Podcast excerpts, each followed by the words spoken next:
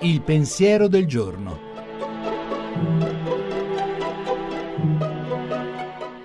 In studio Gianni Valente, redattore dell'agenzia Fides.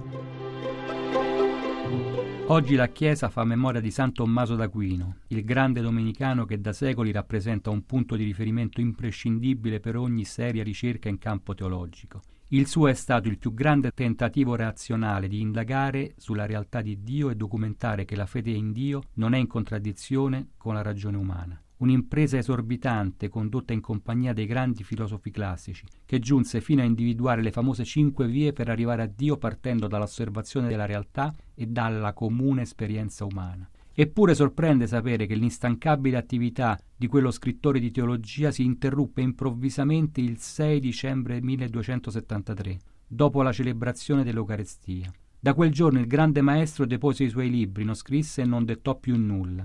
La ragione del clamoroso silenzio non è conosciuta. Comunque anche il grande Tommaso testimoniava in quel modo che ogni parola e ogni ricerca umana si esaurisce davanti al rivelarsi del mistero.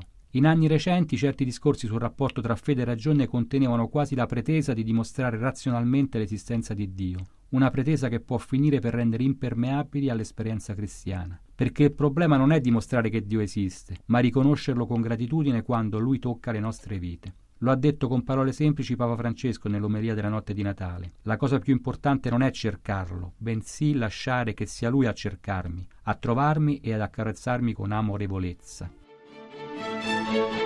La trasmissione si può riascoltare e scaricare in podcast dal sito pensierodelgiorno.rai.it.